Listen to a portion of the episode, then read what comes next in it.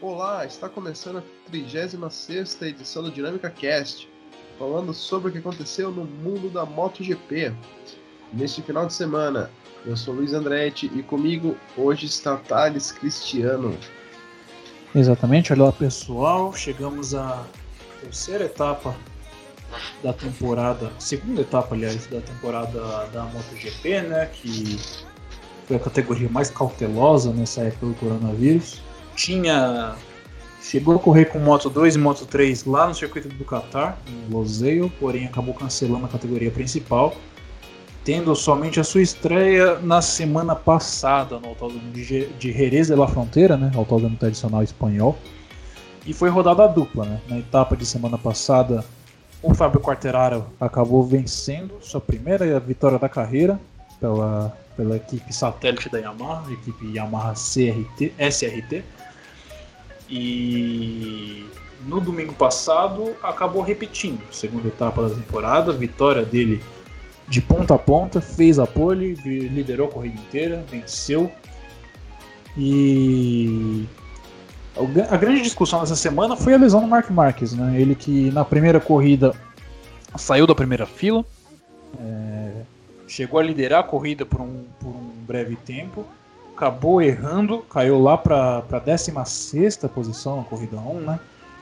É, escalou o pelotão todo, quando brigava pela segunda posição, caiu e acabou fraturando seu braço, né? E lesão essa que tirou ele não só daquela corrida, mas também da segunda etapa do campeonato. Né? Ele foi submetido a uma cirurgia e não pôde competir em função disso. Né? E por causa disso, o Quartararo com duas vitórias abre 50 pontos da liderança do campeonato. Vai ficar difícil para o Marcos alcançar, né? É, 50 pontos de diferença é uma vida, né? São duas vitórias. Ele tem que contar com que Quartararo teria que bater é, ou algum problema em duas corridas para ele chegar, né? O Marques teria que vencer duas e o Quartararo abandonar duas para pelo menos empatar em pontos, sem dizer que ainda vai ter outros concorrentes também, né? É, Exatamente. duas vitórias interessantes, né? Da Yamaha Petronas, que é uma equipe satélite. É interessante ver o empenho que essa equipe jovem tem, né?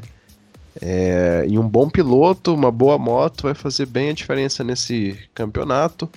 Mark Marques tem que abrir o olho, né? Ele que é um bom piloto, tentou correr, né? Nesse prêmio passado aqui, não conseguiu, mas vai voltar com tudo, né? A gente sabe que ele é um é, multicampeão super competente, porém 50 pontos ainda 50 pontos, né? Exatamente. Ele que nessa temporada tem, tem como companheiro de equipe o seu irmão, né, Alex Marques, que antes mesmo do início da temporada já foi dispensado da, categoria, da, da equipe principal da Honda. Ele que vai correr na equipe satélite da Honda para o ano que vem. É, sendo substituído pelo Paul Espargaró, um piloto que atualmente corre pela KTM, piloto experiente já na, na categoria principal de motos.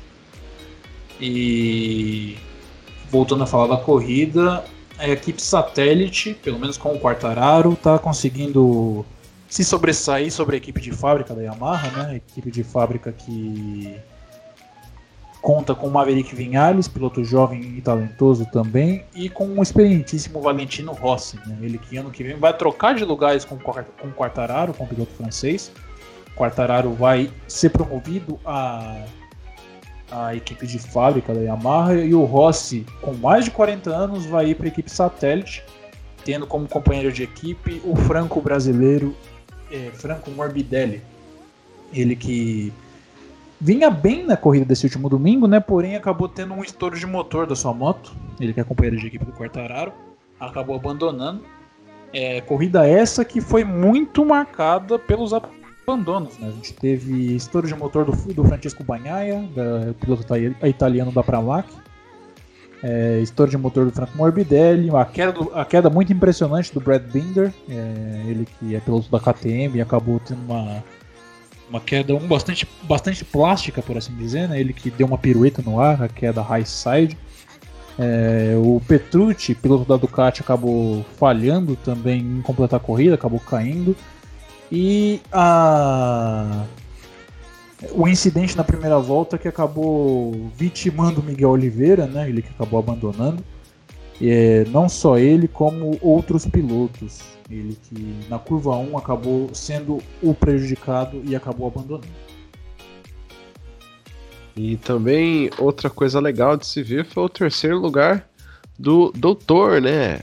Rossi, que voltou ao pódio. Mais uma vez aí é um cara muito legal de se ver correndo bem de novo, né? Ele que não vinha fazendo boas temporadas, voltou a visitar aí o pódio para alegria da galera e o fã de, os fãs, né, que viram uma boa apresentação do Valentino Rossi. Exatamente, o Valentino que chegou a fazer uma graça depois do final da corrida, né? Parou a moto, é, comemorou com os comissários de prova. Ele falou que sente falta dos fãs lá no Autódromo de Jerez, um circuito que é muito icônico para ele, né? Ele teve atuações lendárias naquele circuito já, né? É... Porém, a idade de baixo para todo mundo, infelizmente é a verdade. Ele que ainda tem talento e potencial para fazer o que ele gosta, que é andar na categoria principal das motos. É, ano que vem vai dar seu lugar para um piloto mais talentoso, que no caso é o Fábio Quartararo, né? Tem todo o potencial para ser o futuro campeão da MotoGP, todo o potencial para fazer frente ao Mark Marques, que desde que entrou na categoria principal é dominante. É, não de todos os anos até aqui, o pior o pior ano dele, se não me engano, foi em 2015, que ele foi terceiro lugar naquela temporada, é, ano que o campeão foi o Jorge Lorenzo, já aposentado. É... E a gente espera que sim, que isso possa acontecer, que essa dominação do Mark Marques acabe, né? Ele que é ex-campeão é, da MotoGP de 2013 para cá, tem vencido praticamente todo ano. E outra coisa que é importante destacar é o fraco desempenho da, Ducati essa temporada, né? A Ducati que também, é claro, conta com a lesão que o, que o André Dovizioso sofreu na pré-temporada, né, num acidente de motocross, se não me engano. Ele que ainda está se recuperando, não está no ápice dessa forma física. Ele que foi sexto lugar na corrida desse domingo, ocupa a terceira posição do campeonato. É, enquanto seu companheiro de equipe não completou, como eu mencionei anteriormente, acabou caindo e a gente vê o, os dois pilotos da equipe satélite da Ducati, que é os pilotos da Pramac, andando na frente do, dos pilotos da, da Ducati em certo momento da prova, né? A gente viu em grande parte da, da etapa o Jack Miller e o Francesco Bagnaia andando na frente das duas motos da Ducati, porém o Bagnaia acabou abandonando devido a um estouro de motor e o Jack Miller acabou caindo né, na volta 15. Exatamente. É, agora a gente vai falar um pouquinho sobre a Moto 2 e a Moto 3, né, Thales? Exatamente, a gente apenas pontuando, né, a Moto 2 que, como eu disse, chegaram. A Moto 2 e a Moto 3 já estão na sua terceira etapa, né? Eles que chegaram a correr lá no circuito do Qatar, lá no começo do ano, né? Antes, antes, no mundo antes da pandemia.